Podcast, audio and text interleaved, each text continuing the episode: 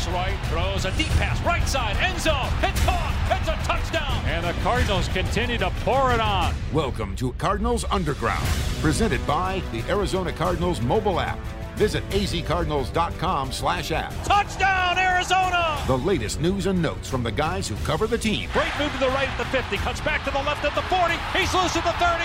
He's at the 20, the 10. Touchdown, Cardinals! Rise up and make a play. And what a hit!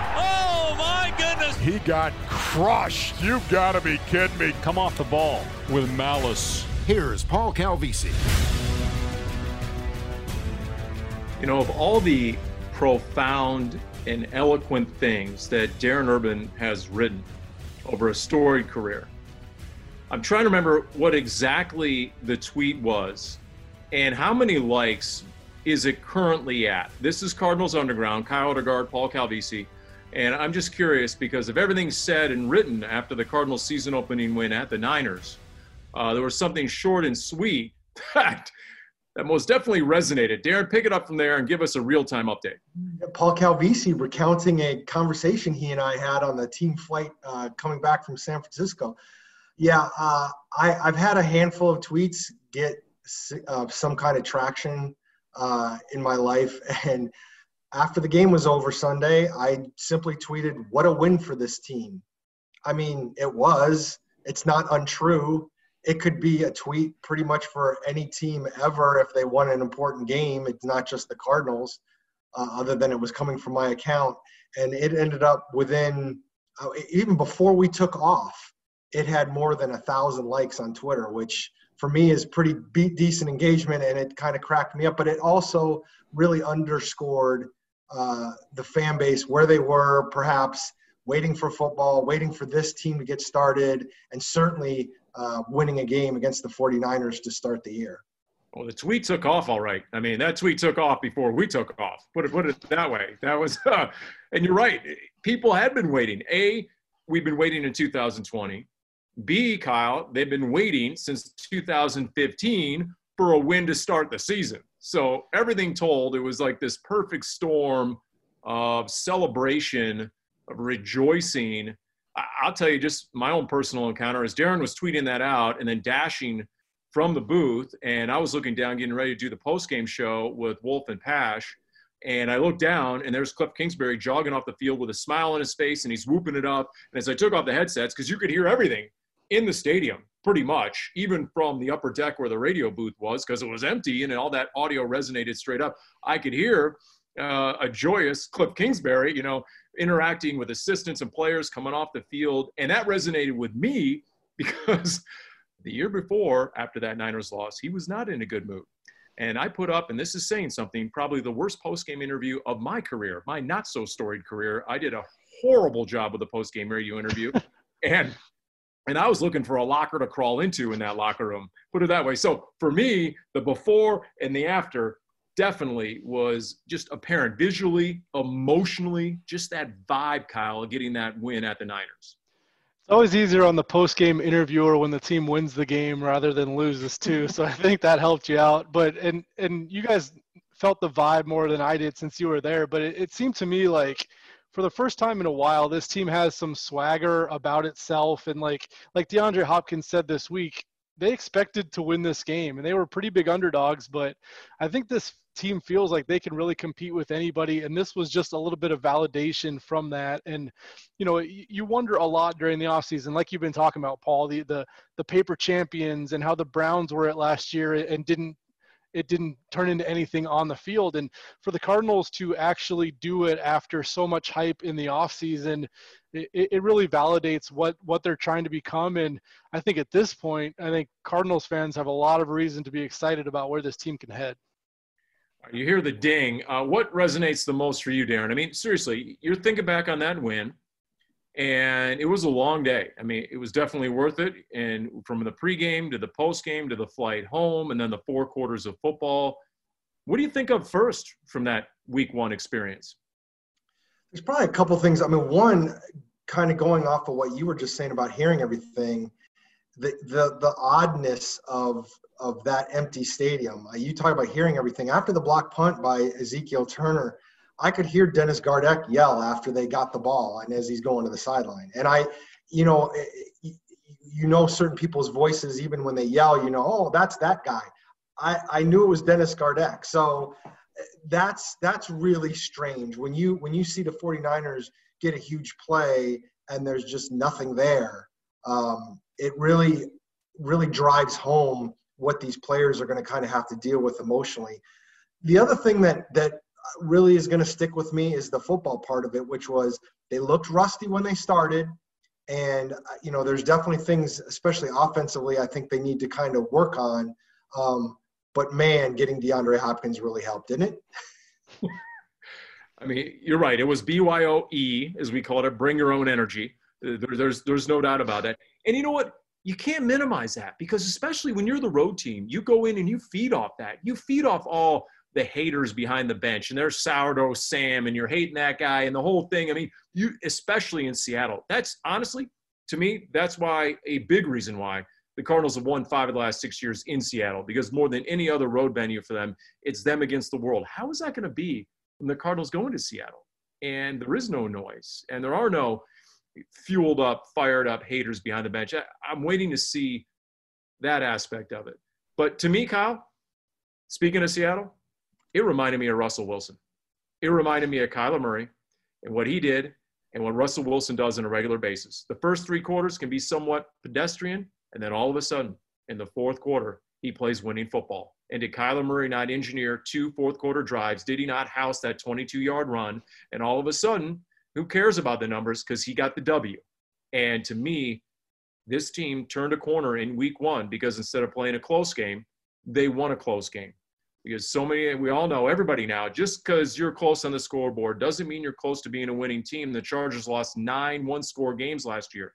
So you have to learn how to win those games. And hopefully, it's one week in, but to do it at the defending NFC champions, I think goes a long way.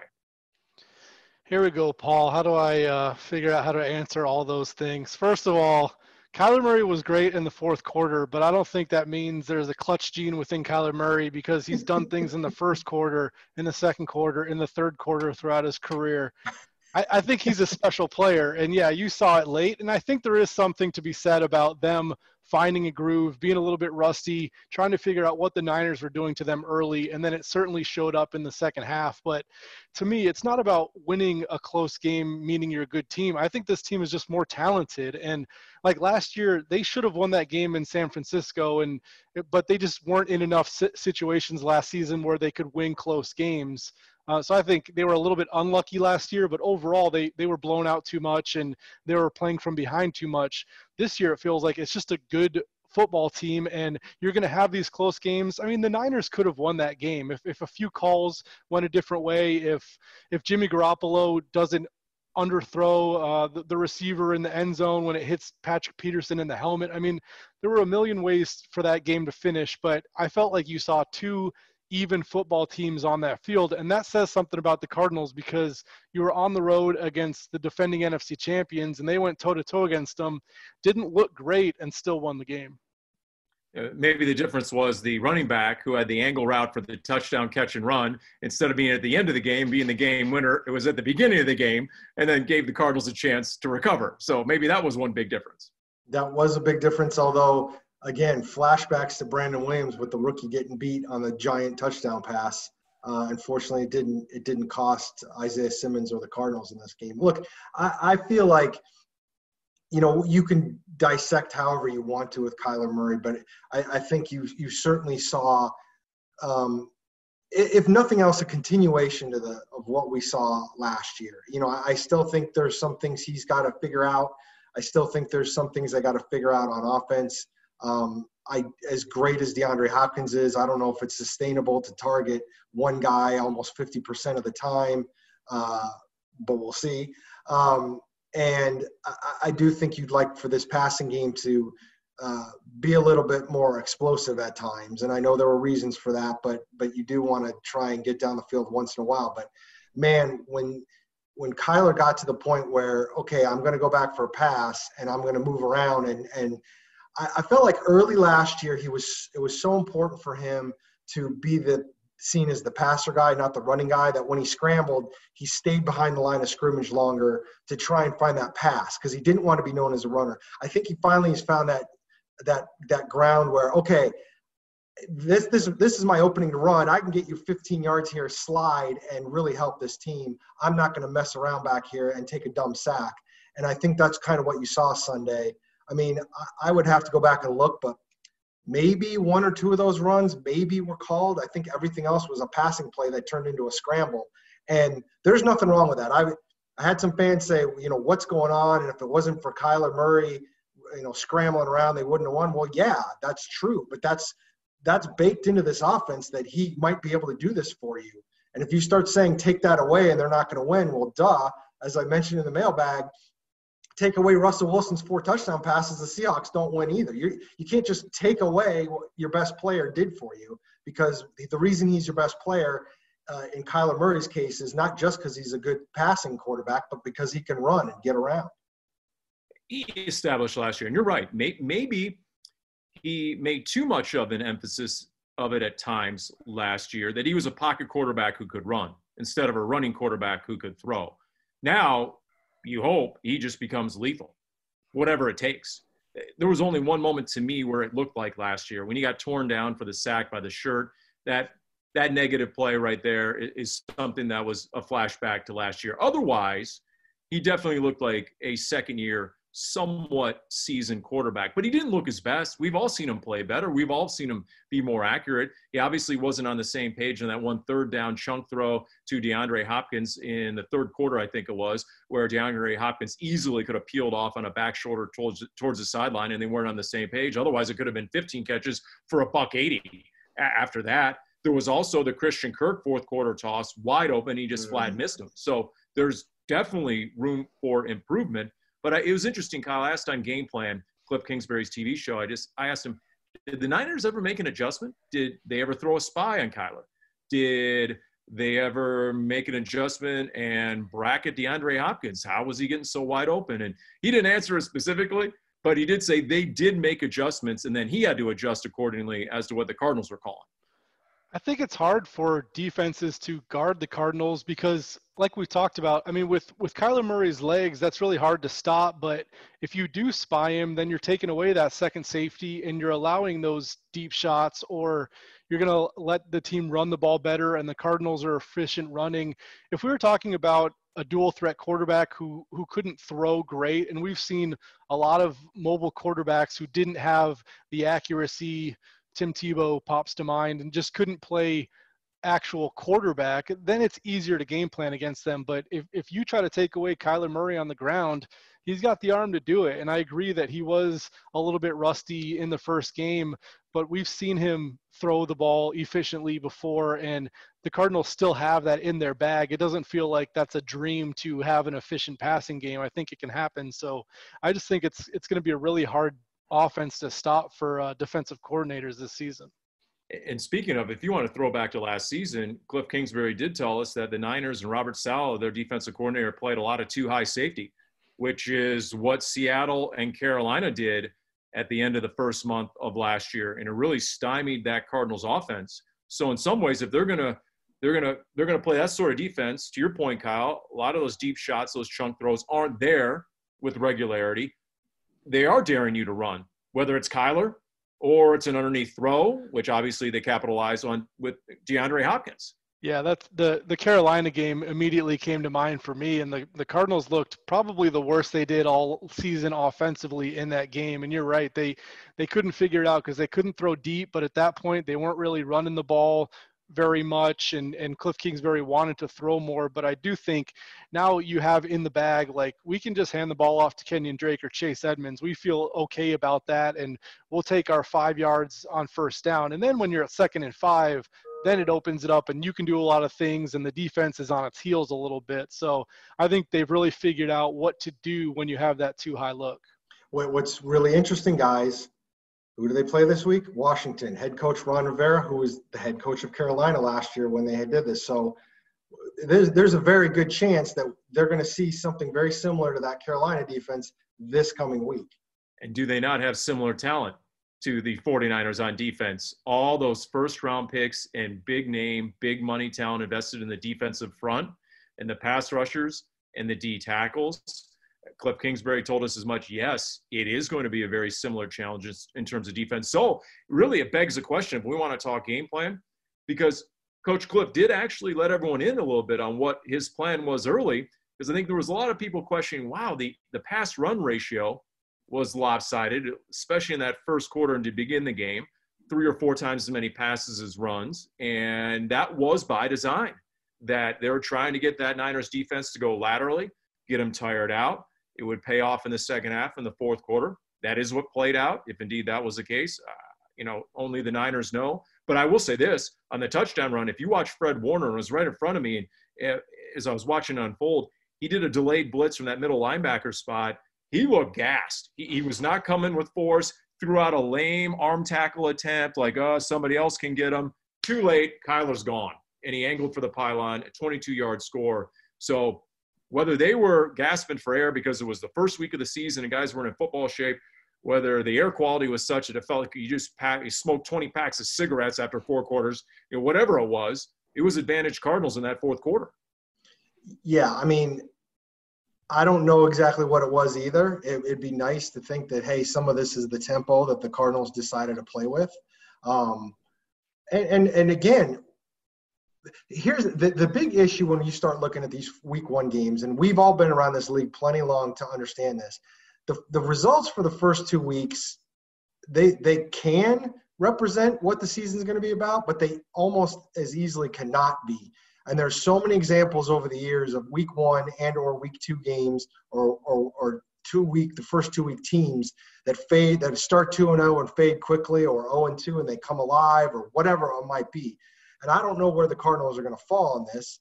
Uh, you know, clearly the 49ers are missing their top two receivers probably, and Aiyuk and, and Deebo Samuel. They probably would do some things differently. If George Kittle is hobbling after the Budda Baker hit, that obviously helped control him in the second half.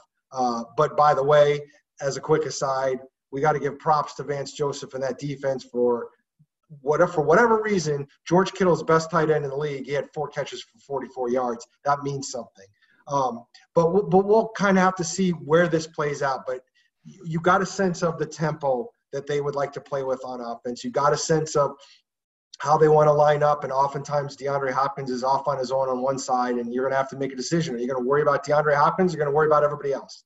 Um, I was actually one of the things that caught my eye was how much Chase Edmonds was involved in the offense and or on the field with Kenyon Drake. Um, all last season, Cliff Kingsbury kept saying we got to get more time for Chase Edmonds, and then they never did it.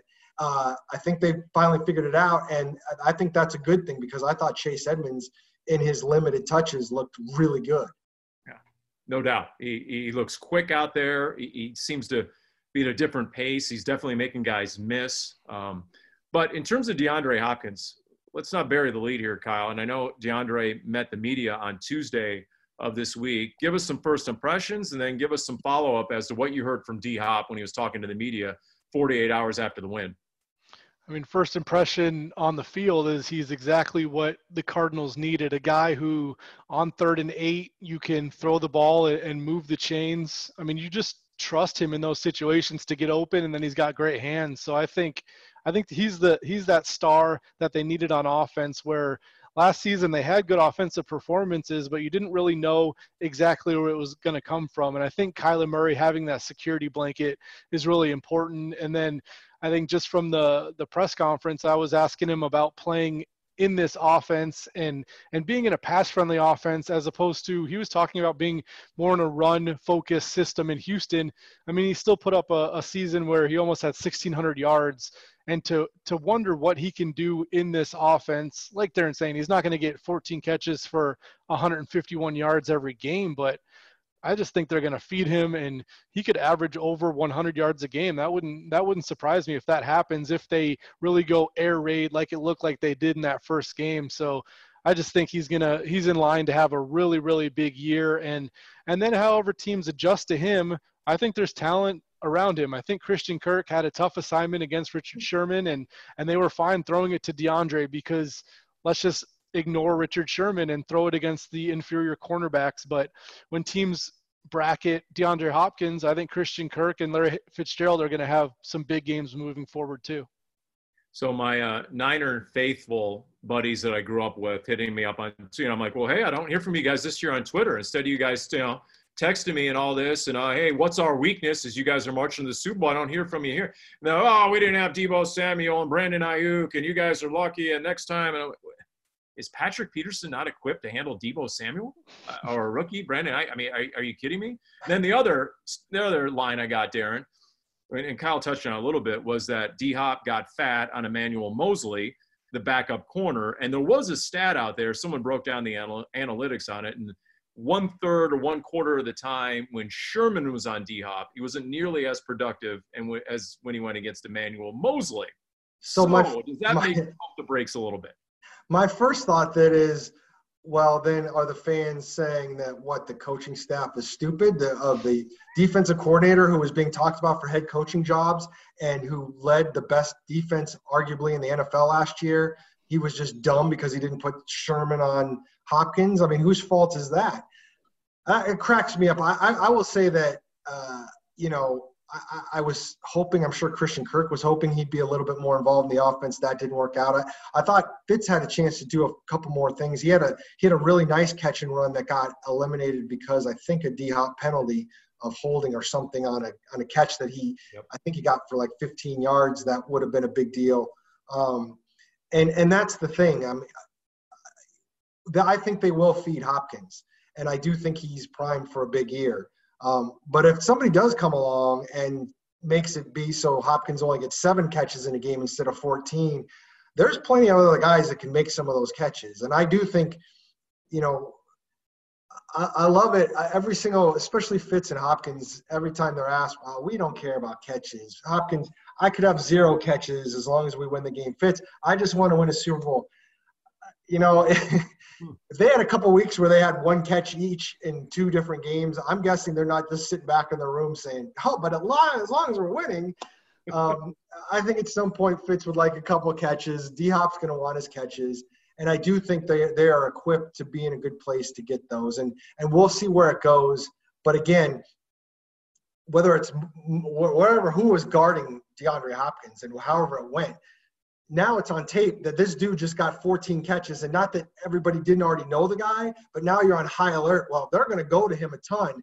And now if you're washington are you going to put all your focus on them? And then all of a sudden does christian kirk go off for 100 yards this week or does larry fitzgerald make you embarrassed or is there so much more room for kenyon drake that you give it to him on a couple of draws with his pass rush coming flying up the field and kenyon drake breaks off 20 and 25 yard runs at a chunk? So I, do think the Cardinals put themselves in a good position. As long as you brought up Fitz and D Hop in the same sentence, how about the play at the end of the half, right? D Hop after the game got a game ball, but it was the ball that was ripped out of his hands by Larry Fitzgerald and spotted right before halftime, Kyle. I, just the utter football IQ on that one and, and the wherewithal. And honestly, I thought they were still going to run out of time, but obviously they got the field goal off.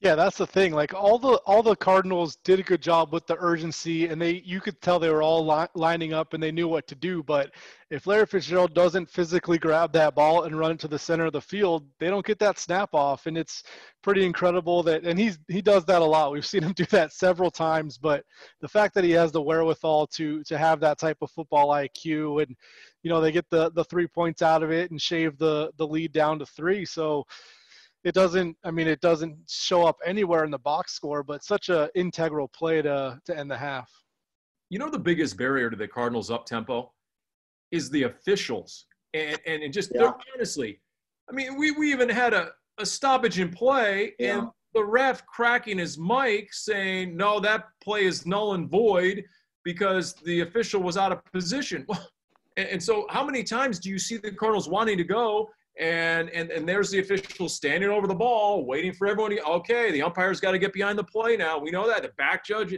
and so that's to me the biggest barrier to the Cardinals going at the tempo they want to. Well, I, and I can't remember if it was the play where they actually stopped down, but one of the officials backpedaling towards the Cardinal sideline actually took a tumble on his butt because he was trying to race back to the sideline so fast and he fell down. it, it is kind of funny. Um, and and it, it's not what the Cardinals are doing. They do want to up tempo. It's not always that they're going to just jump up there and snap it in seven seconds. I, our good buddy Rex Ryan on uh, on uh, ESPN before the game, I noticed, and because I heard I heard you say something because I had watched it too. Um, well, he went right back there. He went right back to the whole, you know, they they don't run the ball enough and you know they, they don't know how to play offense and the, their defense was terrible last year because they could never catch their breath. I'm like rex dude i'm talking to the tv in my hotel room. I'm like guy i watched that defense. I, am sure they appreciate the, the the excuse there but they were not good last year because they were not good. It was not because they were out of breath. Um, and so this this thing i think I think Cliff has a, a, better handle on what he wants to do this year. I do think they'll no huddle a lot, which of course no huddle and and hurry up are two de- different things. You cannot huddle and still take 15 seconds of the play clock. And I think they're going to kind of go in and out and back and forth and kind of see where it goes. And I, and again, I also think this is still a work in progress. We talk about Fitz and making that play, which was incredible and a heads up. And what it ended up doing, quite frankly, uh, especially once they got the field goal off. And it's amazing that Zane Gonzalez makes a career high on that play. What we're not talking about is the play earlier in the sequence where, for whatever reason, they decide to run a quarterback draw with time running out, and Kyler had nowhere to go. And because he's not going to fight for yards, he went on his butt at the line of scrimmage. So you wasted a snap and a play. And then, of course, the play to DeAndre Hopkins that gained him a few yards but it also was like right in the middle of the field to to necessitate Fitz having to run over and get the ball and run it over. So I still think there's there are little things that again, as Cliff said after the game, it's always everybody says after a win, it's always easier to correct these things after a victory than a loss. And like Kyle was saying earlier, this thing could have turned on a couple little things, and we'd be sitting here not talking about this. We'd be talking about, man, why did they have Isaiah Simmons out there trying to cover Mostert early in the game and he gets burned for a touchdown that ultimately could have been the winning points? Or, you know, how does Patrick Peterson get beat on that play in the end zone because Jimmy G drops it over him or whatever we might be saying? You know, this is this is how the narrative changes on a week to week just on those little things you know, it, it, as long as Darren brought it up, you know, as soon as just the mere mention of Rex Ryan, because I heard it myself getting ready, and we're getting ready to, and I mean, I, am like, I need something stronger than the water in this bottle. When I heard the Rex Ryan, it reminded me what the old line coach Sean Kugler told us in the Big Red Rage in the offseason. It always takes a year with the national media to come around to the realization that that stereotype or that characterization is just dead wrong. For example, we spent all of last year with the national media declaring the Cardinals O line an utter disaster and a dumpster fire. And it wasn't. It wasn't the offensive line from 2018. It was a much improved.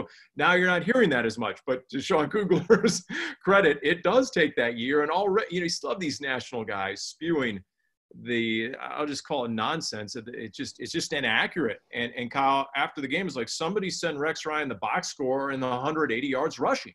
I mean, you know what's going yeah. on? Paul, what we need to do is stop listening to the national pundits and start reading the analytical minds of the NFL because this team is an analytical darling. Football Outsiders likes the Cardinals a lot. They were more optimistic about this team than anybody else. They had them above 500 on the season when most people had the Cardinals winning six or seven games. And at this moment, after one game, they're giving them a 55% chance of making the playoffs, which nobody. Not analytically would would be looking at that right now, but I, I think they're dead on. The Cardinals showed a lot at the end of last season, and then they had a lot of money because Kyler Murray is on a rookie deal, and then they reinforced a lot of things defensively. They got DeAndre Hopkins. There's a lot of reasons to be excited about this team, and you know, narrative or not, if you look at the team and you look at the numbers, I just think they're really ascending. And and you look at this three-year window now for this team, it's exciting.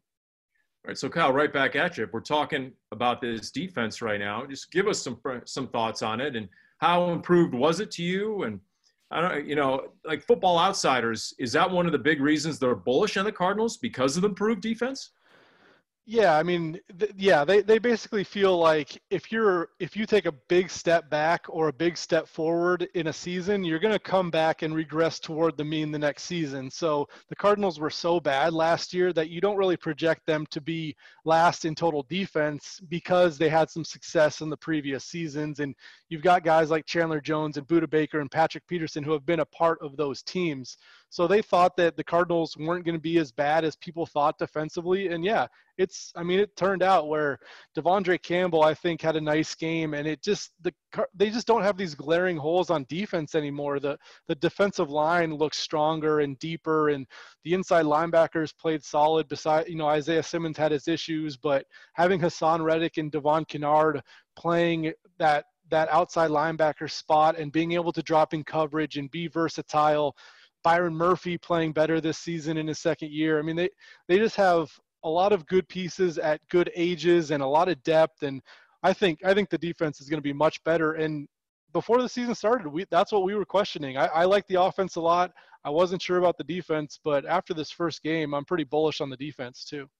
I mean, those that defensive line room right now. We didn't call Corey's Corey Peters' name a lot. Uh, Jordan Phillips didn't have his name called a lot. I'm sure they graded out and they had fine games, but we're not concerned about those guys. They're established. I think they're pretty proven. Jordan Phillips, maybe not as much, at least based on his stellar numbers from last year. But the fact that a Zach Allen had a sack and a tackle for loss, and then we gave out game balls Monday morning. And I said, well, you know, we got to give a game ball to Bill O'Brien for go ahead and, you know, letting go of a guy. And, and I, you know, I strung it along. And, and you think we're talking about DeAndre. Well, no, I'm not talking about DeAndre. I'm talking about Angelo Blackson. I'm giving him a game ball for Angelo Blackson, a guy who started 31 games combined the last two years and use just a surprise cut at the very end. Cardinals say, great, we'll put Michael Dogbe on the practice squad after he clears waivers, and Angelo Blackson, boom, right into the rotation. So if you have that kind of depth, we know how valuable that is, Darren. And it did look like a revamped defense. I asked Cliff Kingsbury on his TV show, I said, what do you think Isaiah Simmons learned in his first game? And his answer was, well, they're going to test you. They're going to make you prove it that you belong out there, that you can handle it. So credit the 49ers for picking on the rookie. You could attribute maybe 14 points to Isaiah Simmons. And you know, and so without Isaiah Simmons, the rookie, being exploited without any preseason, it does make me wonder, wow, how good would the defensive performance have been? First of all, uh, before we get too far away from the uh, Texans gift basket cornucopia of gift, gift baskets going in, not only do they have Angelo Blackson and DeAndre Hopkins, but they also have a tight end uh, that they got from the Texans, uh, uh, Jordan Thomas. He's on the practice squad right now, but he's been on the he's been protected uh, both the first two weeks, and you can protect certain guys off the practice squad because they don't want to lose them. So there's a third Texan potentially that they got rid of. When it comes to Isaiah Simmons, yeah, I mean, I, I think, look, all we heard every time we wanted to hype him a little bit in training camp, and Vance Joseph talked about him. Vance Joseph was ultimate pump the brakes, and you could interpret that one of two ways. One of them was he's dominating. He's going to come out and he's going to be rookie of the year material as soon as it starts, and they just want to not talk about it. Quick story back in 2003 when Anquan Boldin was a rookie and a certain uh, uh, assistant coach for the Cardinals who was offensive coordinator named Jerry Sullivan, perhaps that name rings a bell. Uh, I, I, was going to interview him on, I was in interviewing Friday before the season opener in Detroit. I sat next to him and I said, so well, I was asking about a handful of guys in the offense and I said, so um, what about Boldin? Like he's played like four snaps in the preseason. Like is he hurt? What's the deal? And and he goes, he goes, look, he goes, I'm telling you right now, this kid is going to take the league by storm this year. We knew that. We knew that from the first day he walked in. We didn't want to put him out on the field because I didn't want anybody else to know it either. And then, of course, two days later, it goes to Detroit, 10 catches, 217 yards, two touchdowns, and he automatically uh, became the Anquan Boldin everybody knew right away. Um, so there was always that possibility with Isaiah Simmons. Maybe they just weren't like, hey, this kid's going to rip it up. And Vance Joseph is saying, pump the brakes because. Or, or, Isaiah, when Vance Joseph said he's picking it all up in the meetings, but when you get on the field, it's a whole different thing and he looks okay, maybe Vance Joseph was telling the truth. And it feels like after that first game, Vance Joseph was telling the truth. And I know fans are there's a lot that goes there's a lot to unpack with Isaiah Simmons, I think, Paul and Kyle, because he's a top 10 pick. People are concerned. He's a guy that some people were wondering what his position was going to be. And so some fans are concerned. And now he's going to play inside linebacker in a role that you just, saw for the past two and a half years, you saw them try to use another first round pick and shoehorn him in there, and it didn't work. And so fans are really panicked that it's going to be Haason Reddick the second. And all I can say is, can we can we get a little bit of elbow room here? I mean, they went through no, they had no off season, they had no preseason games, they didn't do a whole lot in training camp. Um, this was essentially test runs for him, and unfortunately, it counts. And you know, I, I think you really saw it on the Mostert play, and it was funny that happened, and I remember seeing that early in camp. Same thing. They were running, they were running routes on air, and he was covering somebody off the line of scrimmage. I can't remember if it was a tight end or a running back, and he got roasted. I think it was a tight end, and it, but it was a tight end that I don't think it was Dan Arnold. I, it, it might it was one of their other guys that you would think, okay, Isaiah Simmons first round pick, he should be able to take this guy, and he just got burned bad, and he was trailing by four yards on this play before the tight end got the catch.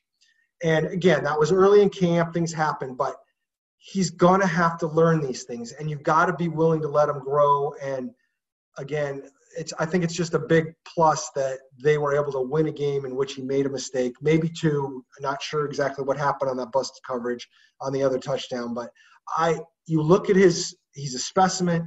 He absolutely can run. Once he figures some of those mental things out i think he's going to be fine. I think he's going to work in the spot that they're having them. I mean, the the one thing I'm worried about Kyle now is the way that first game went. Do you have enough money to to possibly keep De'Vondre Campbell around here next year and have a three linebacker corps of De'Vondre Campbell and Isaiah Simmons and Jordan Hicks? Because I liked what De'Vondre Campbell did, and I think that group would be nice to have if it was humanly possible. It's interesting that they basically went to a, a 4-3 defense in this game, and I'd assume it's because it was the 49ers because they like running base defenses and, and have a fullback and more of that traditional set. So we'll see how it goes. But yeah, I mean, going back to Isaiah, that that's that's the concern is can he guard people in space? I mean, he's such a big dude. He's obviously got the top end speed. Like next gen stats did the speed of Raheem Mostert, and it was like 23 miles an hour, the fastest runner in wow. the last three or four years. Yeah. And then Isaiah Simmons was like 21 and a half miles an hour, which is an insane number for a linebacker. So when he's, I mean, he couldn't catch him because Raheem was so fast, but I mean, any tight end he's going to catch in that scenario. So when he gets to his top end speed, we know he has the the speed to get there. But how does he handle that change of direction and an angle route? He didn't handle it. Was that mentally? Was that physically? He couldn't change direction fast enough. That's my question mark moving forward. Is is how he can do in coverage because that's the key I think to Isaiah Simmons is covering tight ends, covering running backs out of the backfield. He has to be able to do that in order to be this dynamic piece. That's interesting on the miles per hour, just because historically the real burners in the league are 21 to 22 miles per hour. Yeah. I mean, the J.J. Nelsons, the John Browns over the years, those guys have been, and so to be at 23 miles per hour, that is elite. There, there's there's no question about that. I will say this, Darren, to your point about some of the Cardinals fans, maybe you're getting a little fired up and they're they're, they're seeing, you know, the, the reincarnation of uh, a Haason Reddick in some ways. I did text a guy, former first round pick who played a decade in the league at the same position. And here's what he said. I'm just going to read you some of what he texted me. You got to remember, Paul, that this was his first game facing live bullets. Rookies need preseason games more than anyone to get acclimated to the speed of the game. This ain't the ACC. He'll be fine, but he does need to hone his technique at that position. He also spent the majority of his snaps last year at safety and slot corner. I don't know if that's totally accurate. I mean, I know he played five, 100 snaps or more at five different positions. I mean, he probably played Wildcat quarterback and he was vendor, beer vendor as well at Clemson for all we know. So, yeah, he's got to get in to the inside linebacker spot. And a lot of it, and Larry Foote used to talk about this, guys, it's the eyes. And how many times have we seen it? So, if your eyes in the backfield and the, and the running back gets past you like Mostert, or if your eyes, and could you have picked a tougher opponent or offense? Than Mr. Eye Candy himself, Kyle Shanahan. I mean, talking to some of the defensive coaches before the game, they're like 85% of the plays he's going to run will involve some sort of shift, motion, misdirection. The play itself is old school out of the West Coast offense. It goes all the way back to his dad. But everything he does and dresses it up with the personnel packages and all the craziness, it was sort of a perfect storm for a rookie who'd never been in an NFL game before to try and decipher and determine and read and react and play fast. Because as Rob Fredrickson said the, at halftime uh, on the radio broadcast, you know, that one false step in the wrong direction, and in this league, you're done. In, in college, you can recover, but if there's one false move or step in the wrong direction, and unfortunately, Haason Reddick learned that the hard way for four years at inside linebacker. Yeah, I mean, the false step is what really, and, and it's funny, the last time Isaiah talked to us, um, I forget, somebody asked the question, it might have been me for all I know, but talking about making those mistakes and, and having it, and he was the one who brought up false steps. And, you know, he still had some false steps he was making. Now, he was saying at the time, I feel like I've got the athleticism to make up for those false steps. But as you pointed out, um, I mean, he just he bit hard. He took that one hard false step to the outside.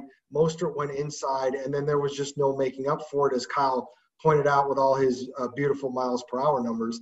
You know, you that's that's just not going to happen. Now there will be some guys he covers well. You know, it might be a certain tight end where he might be able to take a false step and and recover, depending on who it is.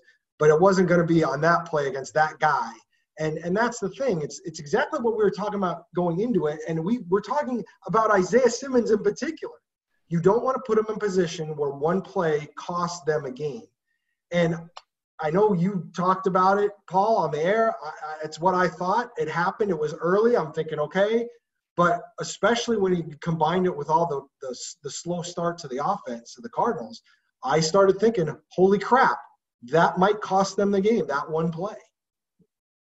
Justin Pugh told us, by the way, in the Big Red Rage, you guys aren't talking enough about De'Vondre Campbell. So to come full circle on the linebacker spot, that was a really nice game. And there was even, I think it was Tevin Coleman that on a wheel route, he was step for step down the sideline, Kyle. And then you have a De'Vondre Campbell, who obviously was instrumental in the fourth and goal stop, him and, and, and Devon Kennard. So you have a guy who can run, you have a guy who can play stout in the box uh, you have a guy that you know just the stature of him at, six four. I mean, we talk about Isaiah Simmons and the measurables. Andre Campbell, he is a sight. I mean, he is definitely a, a specimen. So eh, there, there is a huge upside. And, and you look at, I looked at some of his games against the Niners. For example, the Falcons beat the Niners last season. He had an unbelievable game. He had 11 tackles. He was all over the field. So he's equipped. I don't know if he's especially equipped for that team that runs that sort of offense. But to me, if you're going to get a Washington team that comes in and they're going to play more of a hard nosed power run game, I think he's just as equipped to battle against that sort of offense. I think he, I mean he's he's what you want Isaiah Simmons to be, and Isaiah Simmons has more athletic talent, so his upside is higher. But the fact that De'Vondre Campbell can can be in the box and stop the run, like you mentioned on that fourth and goal, where Devon Kennard made the play to stop the guy, but but Mostert probably has his momentum getting into the end zone if Campbell doesn't come up and help out. So being able to stop the run and then the coverage is the most important thing in the NFL. And these running backs and these tight ends, as we saw Sunday, can really hurt you.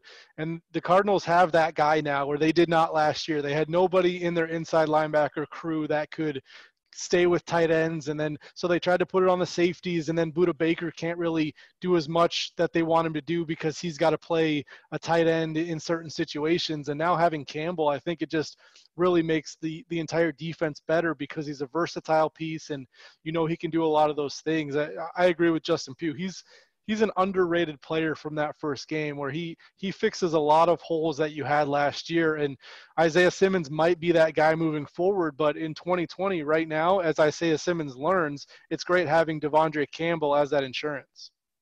You know the other question on that defense Dre Kirkpatrick and I just didn't know what to think after the game because with the Niners lack of receiving options it didn't seem like he was tested too much Cliff Kingsbury did tell us on his TV show Game Plan that he tested out well. They graded out well on, on the film.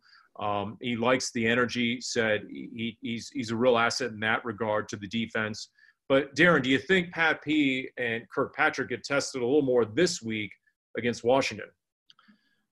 That's hard to say. I do, um, given the injuries and stuff, I do like Washington's receiving corps a little bit better. I mean, I think Dwayne Haskins is still a work in progress. And even though Washington won uh, against the Eagles, they didn't do anything super spectacular. There were some turnovers involved there for the Eagles. I think the longest scoring drive for the, uh, I almost said it, for Washington uh, was like 48 yards. So it's not like they were explosive offensively. Um, you know, even looking at what the Cardinals were doing, I mean, essentially, if they weren't in nickel, Byron Murphy was the number two cornerback most of the time, if I noticed correctly.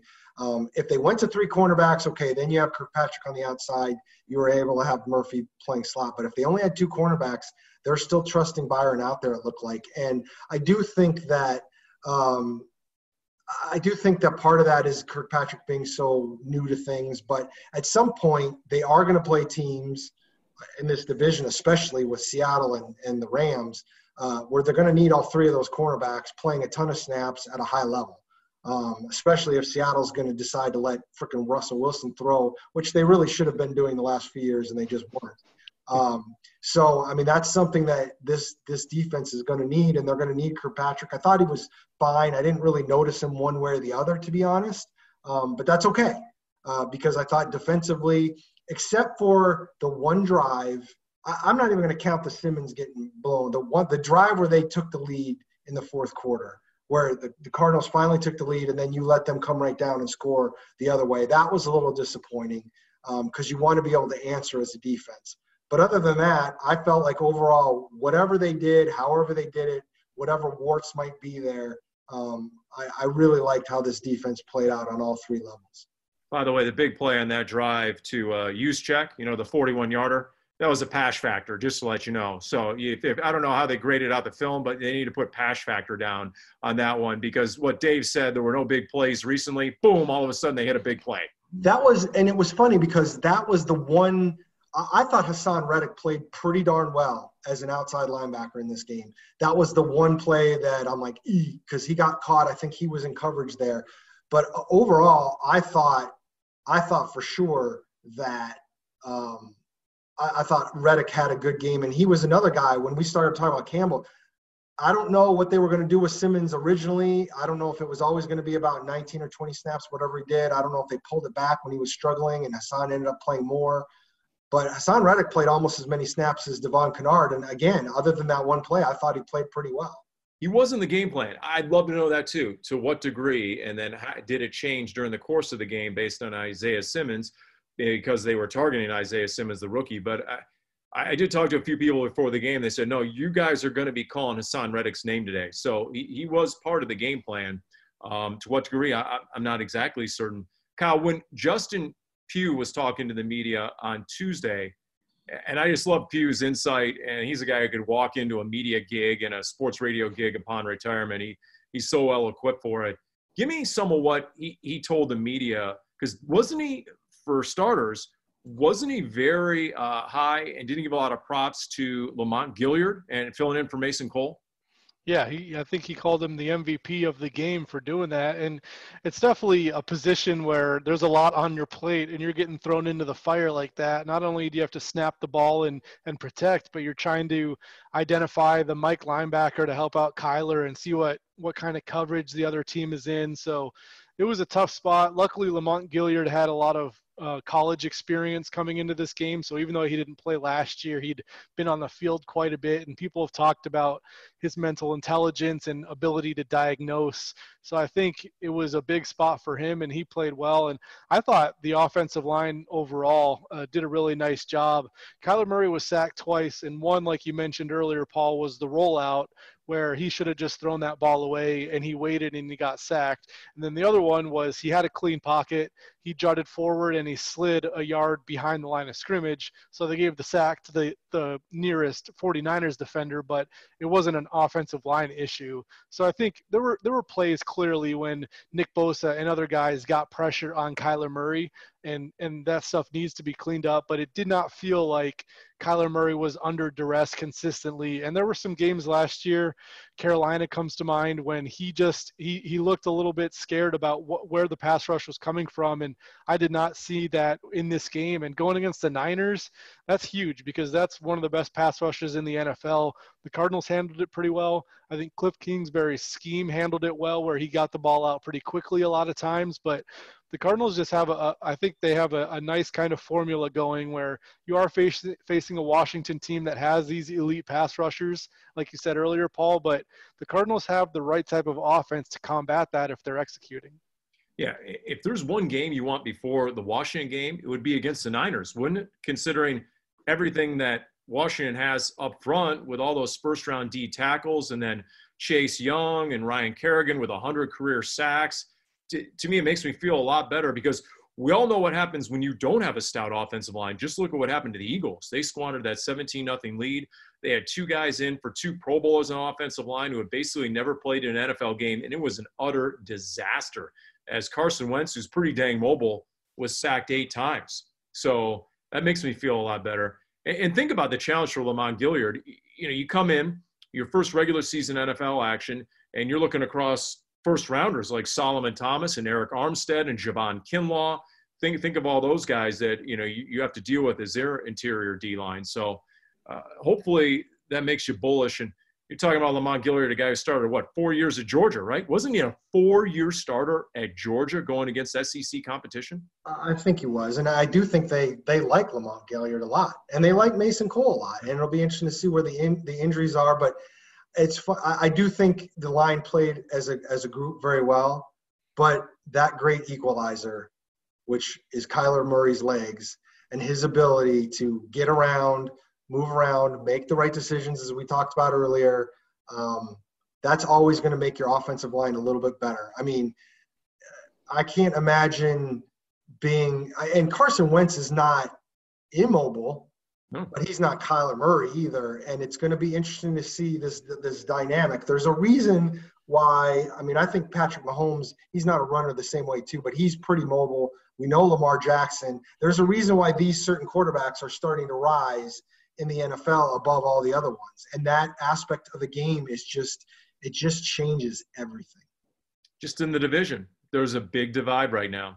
Have and have not you either have the future of football at quarterback or you don't. You're Kyle Shanahan, you have Jimmy G, whose numbers, if you look at the playoffs and then his numbers against the Cardinals, and then there's Jared Goff and Sean McVay obviously is very creative and innovative and they do their best, but they do not have quarterbacks, the Rams and Niners, with the athletic ability and the escapability of a Kyler Murray. And it's why Dan Orlovsky said on Monday morning, I found this interesting. He said, on ESPN that Kyler Murray is a top five quarterback already when it comes to quarterbacks the defensive coordinators hate to game plan against.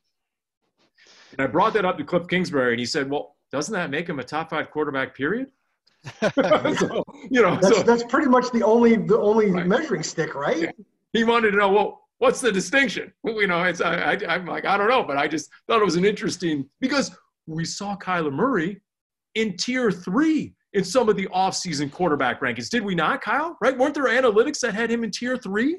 Yeah, I mean, the, the Pro Football Focus put him at like 27th overall in, the, in one of their rankings. Which, yeah, I don't, I don't know what you're watching if that's the case. I mean, he finished number 15 in total QBR last season as a rookie who, a rookie that was kind of winging it, who said it himself. So I, I, I agree. I mean, whether you want to parse whether defensive coordinators call him top five to defend or top five overall. If he finishes top five in, in total QBR, that would not surprise me. He he didn't play a great game against one of the best defenses in the NFL on Sunday, and he still finished number five in total QBR behind Patrick Mahomes, Lamar Jackson, Aaron Rodgers, and Russell Wilson. And I I think he's more in that tier than he is in that second or third tier because of what he can do with his legs, because of the arm talent. And last year, the Cardinals personnel wise just did not compare to what they have now, and the defense doesn't did not compare to what they have now. It, it's it's always a little bit worrisome to try to crown somebody after 17 starts in the NFL, but I mean, everything I see, I, I, just I'm just so optimistic about what he can do because of the talent you see with what Kingsbury is bringing to the table schematically, I just think there, there's all these reasons to to feel like you can really believe in Kyler Murray and the future of himself and the Cardinals. Wait, wait. Did you just say you wanted to crown somebody, Kyle? If you want to crown him, then crown him. I, I automatically flinch because I was the guy behind the door. I did the post game radio interview after the tirade by. I Denny. can't. I Oh. cannot hear that anymore the rest of my life without just flashing back. I'm liable to have a seizure when I hear that. So uh, the next two games at home, Darren, paint us a picture for those media members and those few who will be in attendance at State Farm Stadium, what they can expect here in the 2020 home experience. What exactly is that going to mean? For Kyle's going to be like, okay, you know, what, what am I walking into here? I mean, uh, look, the bottom line is, uh, you know, I'm sure it'll be a lot like what we saw in San Francisco, Paul, which is a relatively empty press box. Certainly not a, anybody in the stands, at least uh, at State Farm Stadium and most places. Obviously, there are a couple of teams around the league that had a few fans at their games, uh, but that's not going to be the Cardinals the next two home games at least. Um, and it's it's going to take some getting used to. And and I, even though the players have already played a game, Paul, I, I do think walking into that stadium, there well, there's kind of two sides to it. I, I think there is going to be now that we're to the regular season, and even though they already played a game in San Francisco, I do think there's going to be a transition for the players themselves, the Cardinals themselves, walking into that stadium without a crowd. That being said, we did just spend a month there or so for training camp, and they were in there every day, and they were playing crowd noise in air quotes. Um, and they did go through a red and white practice with the player introductions and the music really loud and blowing everything out and and and trying to get some energy before the game. So they know kind of what it's going to be like in terms of that. But I do think that ultimately, once the game starts, and a lot of the players were saying this, uh, I, I think your your instincts kick back into just playing football. There's going to be a couple moments where you're going to be on the sidelines wishing there was somebody giving you emotion and energy. But I think on the field itself, I, I think I think these guys are programmed to to to. It, it's not going to matter whether there's there's a crowd or not. And it the one thing I do think of, Paul, is all those times over the years. Not every player says it because most of them are smart enough to realize that yeah they still want to get paid to get played. But how many players over the years have said? They don't even need to play me, pay me to play. Or Patrick Peterson a couple weeks ago, doesn't matter if we go play in a parking lot. Well, you're not going to be in a parking lot. It's going to sound a little bit like a parking lot, like you're playing a game. Okay, now now you actually get the chance to see what that's like. I don't know if you really wanted it to be that way, but now you're going to get to see it. I had the broadcast headset on during the course of the game. The crowd noise that was pumped into Levi Stadium did not seem that loud. Not at all. And and I've had a lot of people. It's funny. I had multiple people reach out to me. People I know. My mom was one actually that was complaining that when she was watching it on TV, and somebody else said this too, that it was actually so loud it was making it hard to hear the announcers. And I'm like, that made me. I, I thought that was a little weird, and I was wondering if that's Fox itself pumping something in through the TV channel because that's not what we are hearing at the game at all. Exactly. I thought the Monday night broadcast was brutal. Uh, the second game, the Texans or uh, the Texans, the uh, Tennessee game, Yeah. uh, you it was I had to struggle to hear the announcers because the crowd noise, the fabricated faux crowd noise. The well, they had they had real people there though, Paul. That was all. It was those 50 family members or whatever. I I just, I honestly, I hit the mute. It was giving me a headache. Sort of like what Kyle Shanahan said before the game, and maybe Kyle Shanahan had something to do with Levi Stadium. He said it's not necessarily the volume of the noise; it's the constant noise. If they're just going to be running the noise for three hours straight, I'm going to have a splitting headache. So maybe Kyle Shanahan had something to do with that, and maybe it's going to be different, Kyle, because for a lot of Cardinals camp, they were running constant white noise, basically. So how did they do that there? Did did they pump it up like during third downs and when the uh, when the Cardinals had the ball, or how did No. they? It it didn't, and, and I'm just getting I'm getting a text from our uh, good friend Jim Omohundro, who normally if we're in the studio would be able to pipe in himself, but obviously through Zoom it's not going to happen. He did uh, clarify that what you're hearing on the TV broadcast is different than what they're hearing in the stadium. So that's that cl- kind of clears that up. No, it didn't. It did not feel. There was a couple times when the 49ers had the ball and it felt like they turned it way down. Like I don't know if if the home team has the option to like okay because it's the home team you get a little bit more quiet.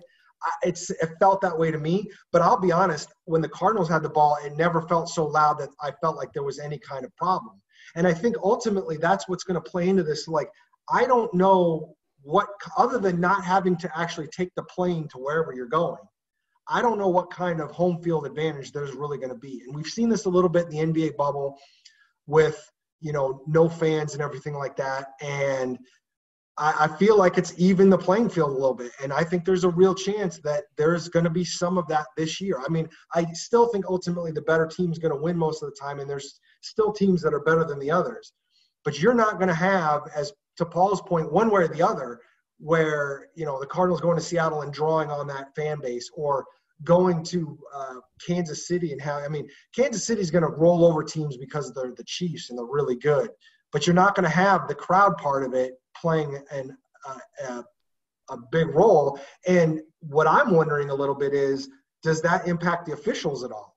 Who you know they're human beings too. Do they throw or not throw a flag uh, now because there's no crowd to be upset or not be upset?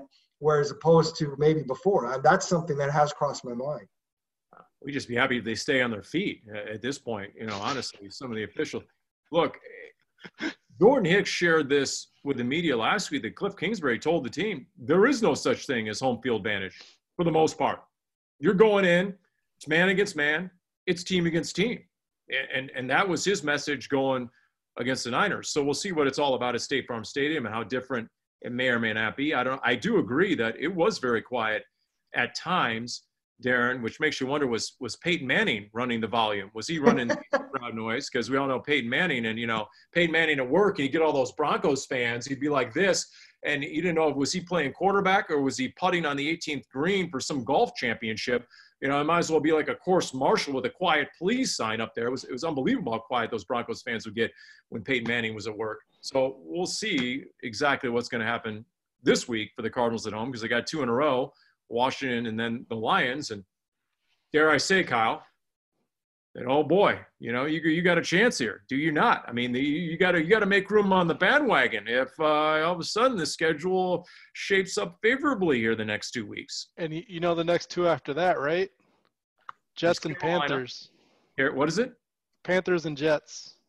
Wow. Yeah, you. I, I, I tweeted that that you look at the Cardinals' next four games, like you said, Washington, Detroit, Carolina, and the New York Jets, and you you have a real chance to start fast. And then I got like 17 replies saying, "Let's take it one week at a time." And I, I'm not playing, so I'm not really worried about that. I don't have to focus on this game. I'm actually not going to be on the field. If I don't know if that shocks anybody, I'm I'm not trying out. Um, hey, uh, Hey Kyle, the the 17 replies were they all Cliff Kingsbury burner accounts? Probably.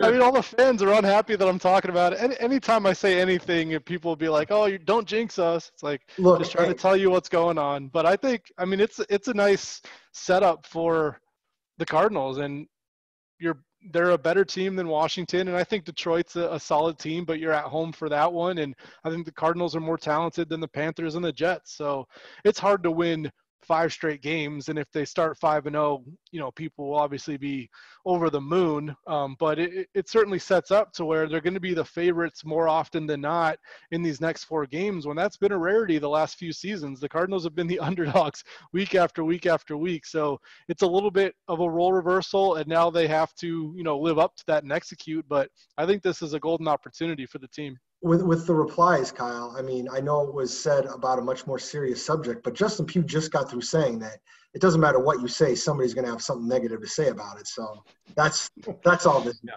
And Kyle, that was my favorite. Fine, you know, that, that was a fine tweet, but it wasn't, you know, Darren's tweet. What a win for this team! They got like 1,200 likes within three, you know, 30 minutes. So I mean, you know, I don't know how many likes it got, but you know, it wasn't to come full circle here on Cardinals Underground. It wasn't. Luckily. What a win for this team. Did, now, Darren, did you use an exclamation point or not? I don't. My my wife had. I know this is going to offend some people, and I have used exclamation points at times, but no, I don't believe I'm it. not. I don't, I am not 12 years old. I don't use exclamation points. That's when you when you become a writer, you don't use exclamation points. What? What? It's it's it's it's beneath you guys, master of the printed word. It's beneath uh, that you journalists. beneath. It's just. I mean, We're just delivering the info, and you can be excited about it if you want. And we're just going to let you know what's going on. It was a great win for the team. Everybody else can add their exclamation points. I, I also feel like it's an inverse on Twitter. Like I'll put out the content that I want people to see, and it'll get crickets. And then you put out, you know, the the very simple stuff that's more of like the red meat for the fans, and those are the tweets that go wild. So you, you tweet sometimes for the fans, and sometimes you tweet for yourself. I just can't believe the disdain for the exclamation point. I mean, you know, I just, uh, it's honestly. You have used them all up in emails to us.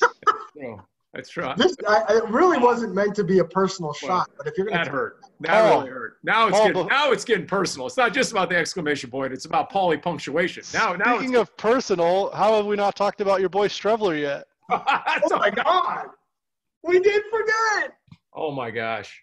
I, I get an F for this edition of Cardinals Underground. I get a failing grade. When they go back and they grade the film here, I'm going to get a failing grade. How can we not talk? That's, that's terrible. That is, that is, that's egregious. That uh, the leveler, who, by the way, is really, I mean, honestly, in this in this time of need in 2020, which is global, by the way, the leveler is propping up Canada single-handedly. Have you I seen the that. response from the CFL fans and the proud Canadians? I mean, forget the hockey playoffs that are still going on. Forget all that. It's the leveler that is truly raising the level of Canadian attitudes and, and confidence. And I mean, they're all over the fact that he came in on his first snap and got a first down. Well, the the, re, the reality is, once they canceled the CFL season, they they got to kind of live it uh, vicariously through uh, Streveler the Leveler. So Can I you just know, say, I'm, just disappointed. You brought this, the, you brought the end of this podcast so perfectly with a tweet, I know. and we stepped in it. And then and then I and that's what I get. That's what that's what I get for using a punctuation, you know, like the exclamation point. That's what I get because it comes back. The karma will get you. I'm finding this out the hard way that uh, as someone who's a, a repeat offender of the exclamation point, that that's what happens. Uh, You know, my perfect ending to this Cardinals Underground was squashed by the egregious uh, omission of the level. That's uh, Yeah. yeah. That is worthy of an exclamation point, and that is Cardinals Underground.